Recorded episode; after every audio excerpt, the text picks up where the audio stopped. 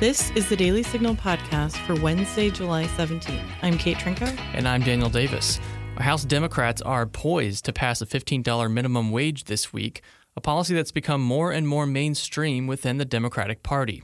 But would it actually help workers? What effect would it have on the economy as a whole? And what effect has it already had in places where it's been tried? We'll ask those questions and more in our conversation today with Rachel Greszler, a labor expert here at the Heritage Foundation. Plus, the series thirteen Reasons Why removes a controversial scene depicting teen suicide. We'll discuss. By the way, if you're enjoying this podcast, please consider leaving a review or a five-star rating on iTunes to help us grow. Now, onto our top news. President Trump again defended his tweets, presumably targeted at four liberal female minority Democratic lawmakers, urging them to, quote, go back and help fix the totally broken and crime-infested places from which they came. On Tuesday, Trump tweeted, "Those tweets were not racist. I don't have a racist bone in my body. The so-called vote to be taken is a Democrat con game. Republicans should not show weakness and fall into their trap.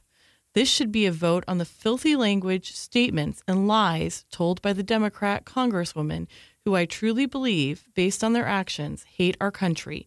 Get a list of the horrible things they have said." Well, House Minority Leader Kevin McCarthy defended the president on Tuesday against charges of racism. Here's what he had to say at a press conference.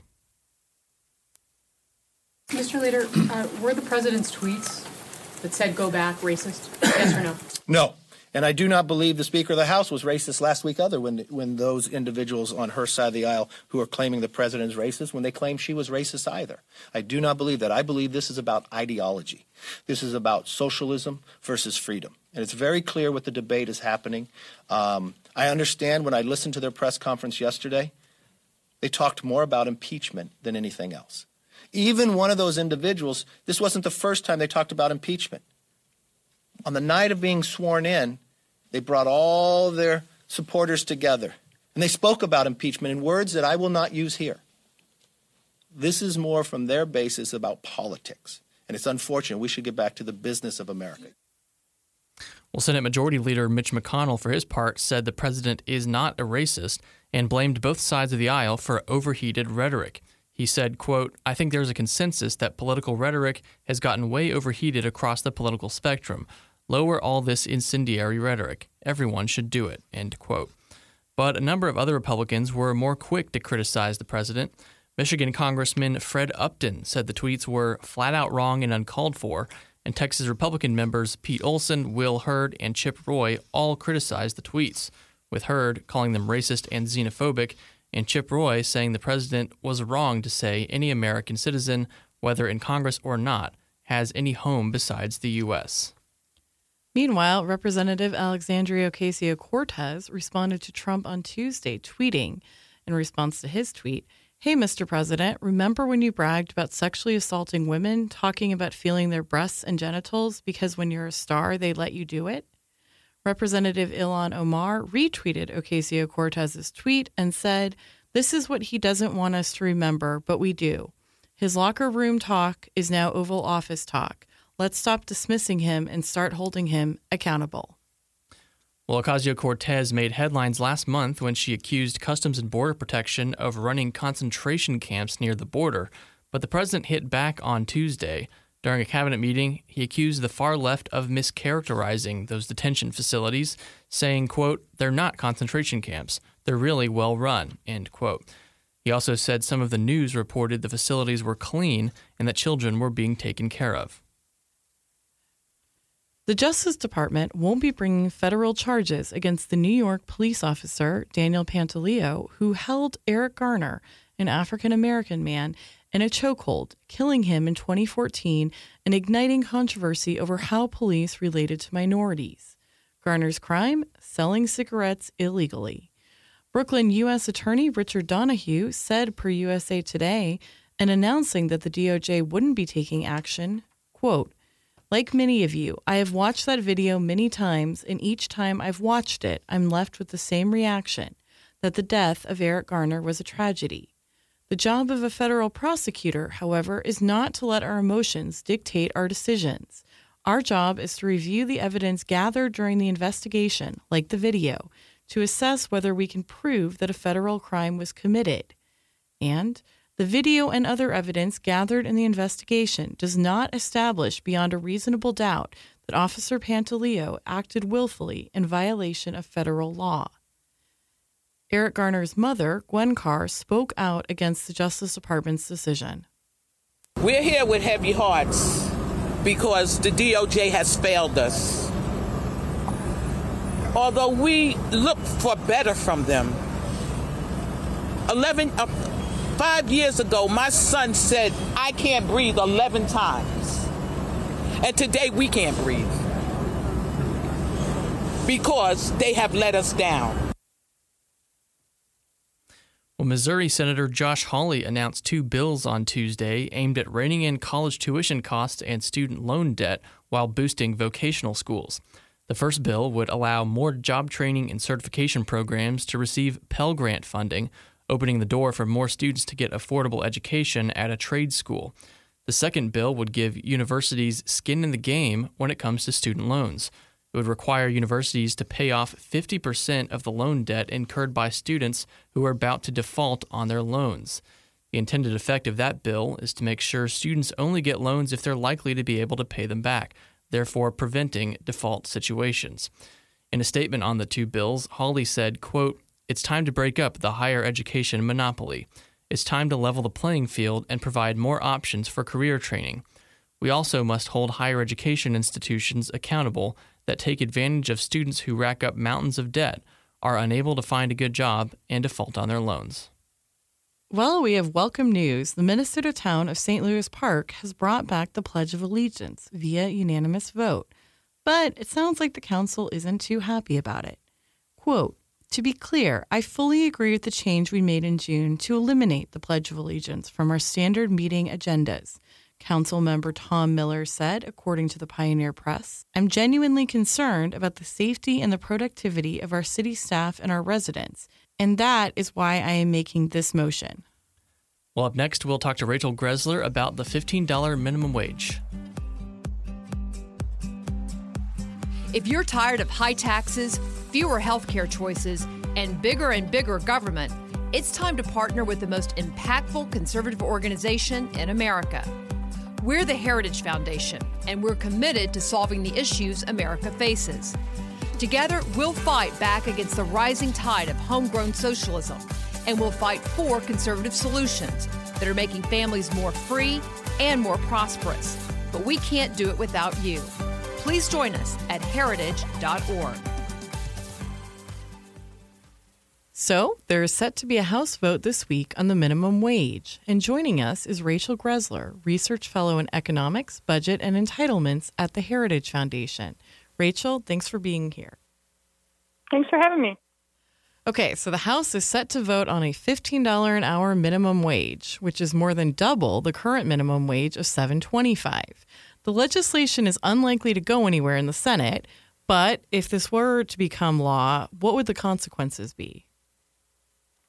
Well, I think an easy question to ask and to boil it down to the average person's level is to say, what would happen if your mortgage were to more than double next week or your rent were? There would be serious consequences. You'd have to cut back on other expenses. Um, you may have to find a new home.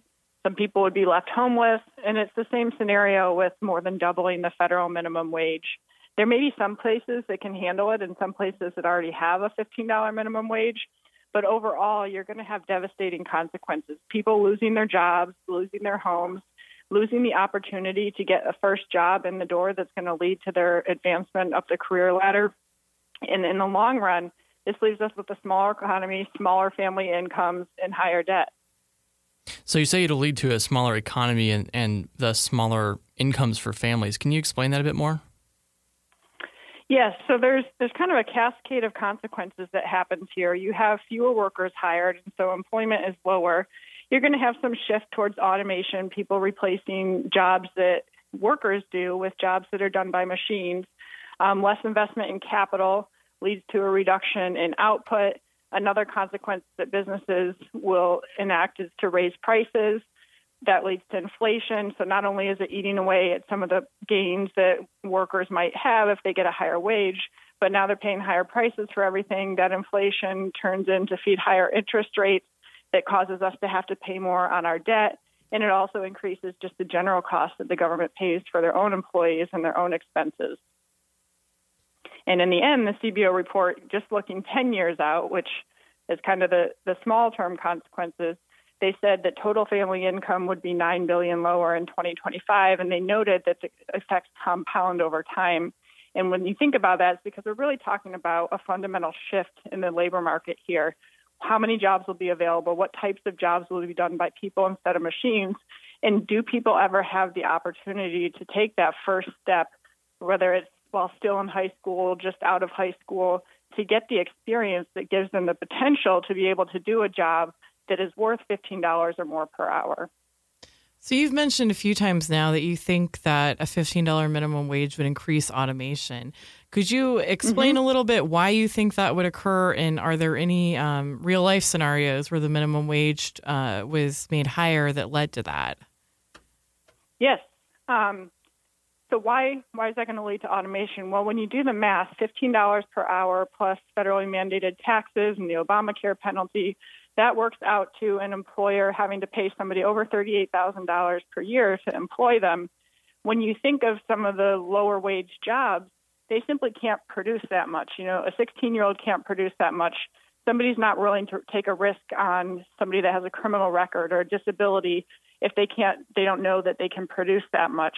And so jobs like cashier checkout, some of the phone call services, those are things that will be replaced with automation.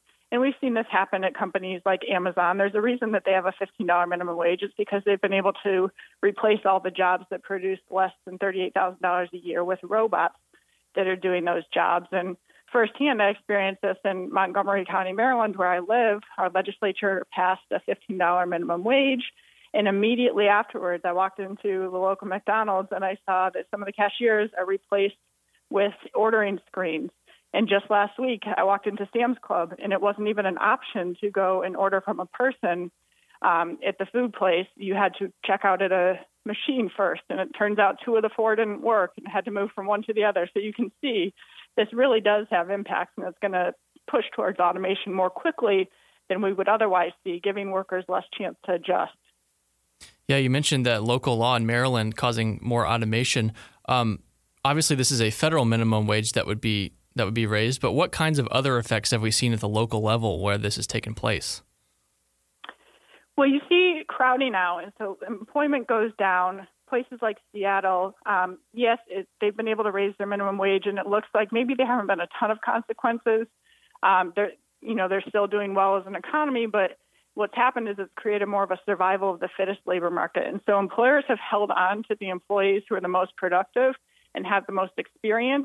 But overall employment has gone down because they have cut off the jobs for the lower skilled workers, um, and they've also reduced hours of some workers. So what's happened to those individuals? Well, a lot of them have gone outside the city limits to get a different job that is lower wages or to get additional hours.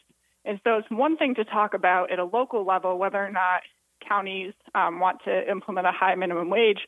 But what happens if you do that nationally? And no longer can people just move outside of the city limits to find a different job. There's nowhere to go in the U S to find a job anymore. And so this is going to have huge implications.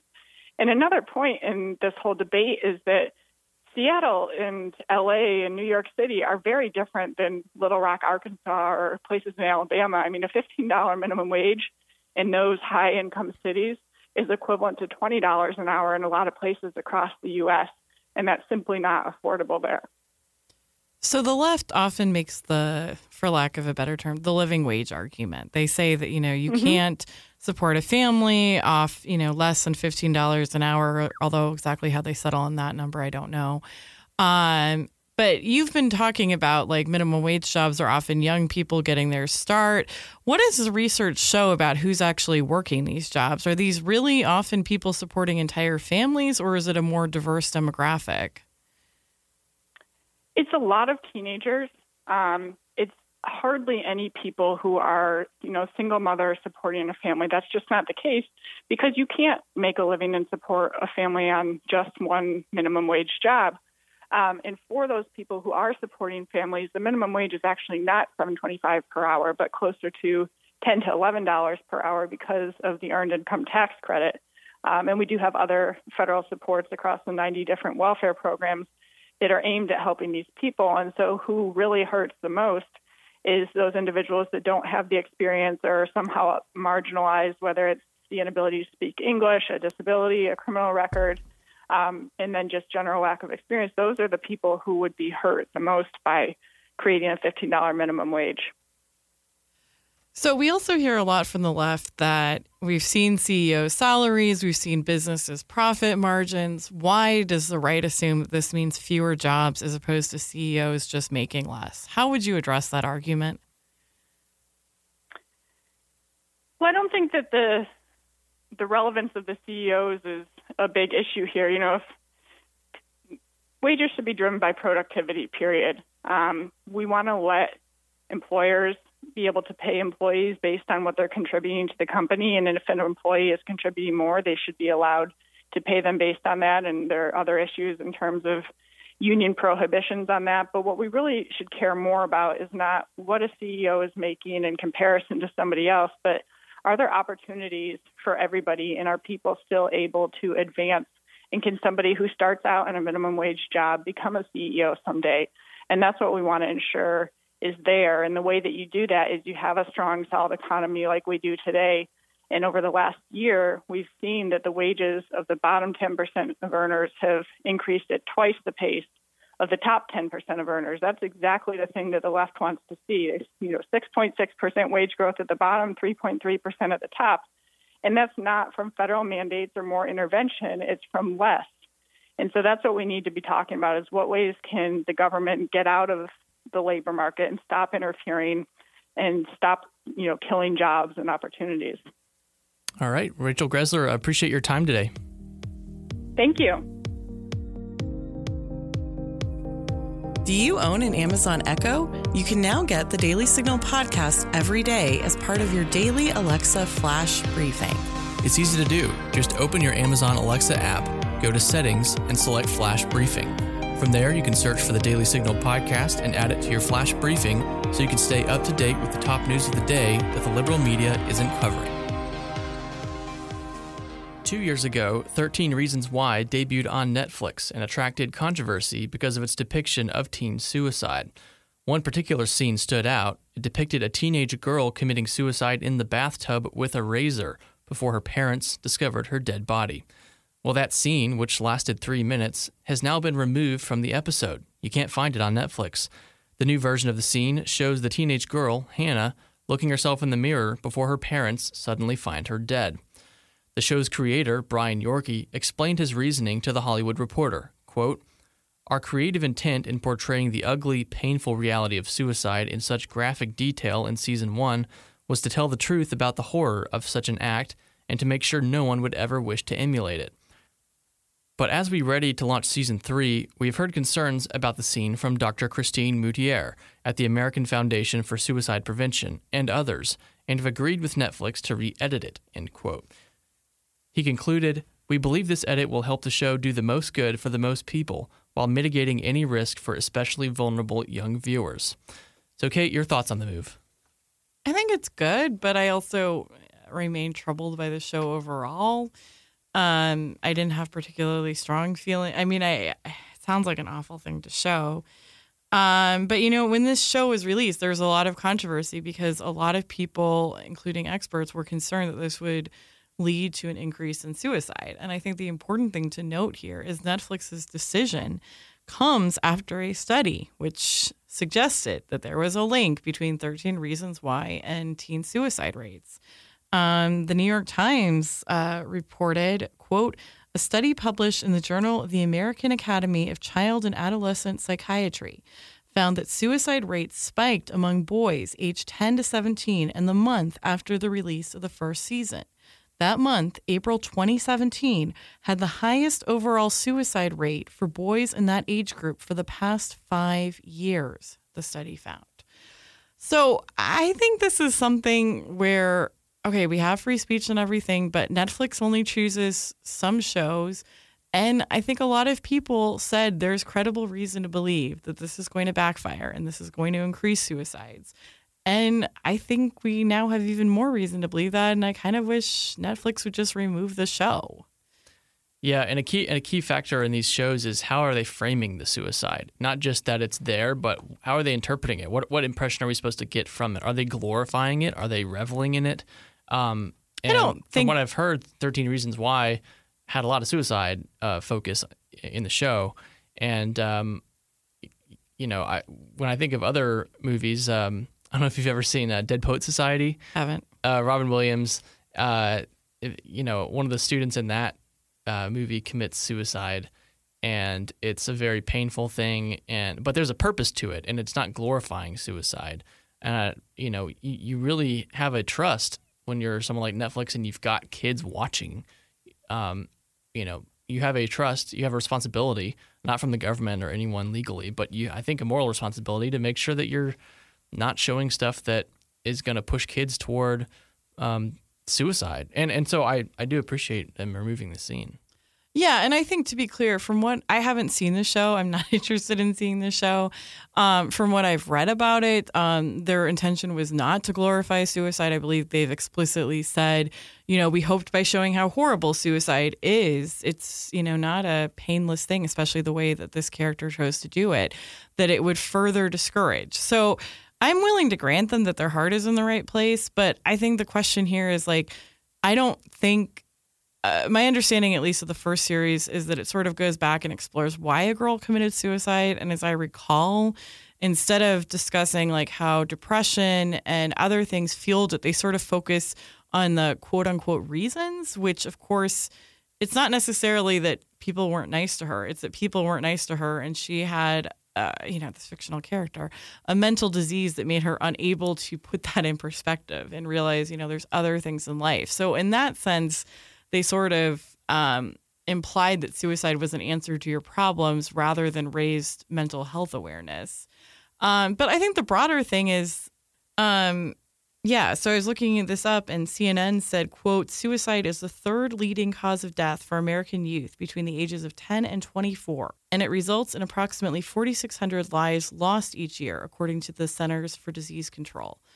And that's just the sort of thing that I think shows you that suicide is on the rise in this country. And I don't think teenagers are necessarily cut out to have catharsis about suicide through art. I think they should be discussing it with their therapists, with their parents, with teachers. Like, obviously, a, a huge number of teens have to process suicide. But I don't think that, like, a somewhat sympathetic um, T V series is the way to go about providing appropriate support. Well, interesting take, and uh, we will leave it there. Thanks for listening to the Daily Signal podcast, brought to you from the Robert H. Bruce Radio Studio at the Heritage Foundation. Please be sure to subscribe on iTunes, Google Play, or SoundCloud, and please leave us a review or rating on iTunes to give us feedback. We'll see you again tomorrow.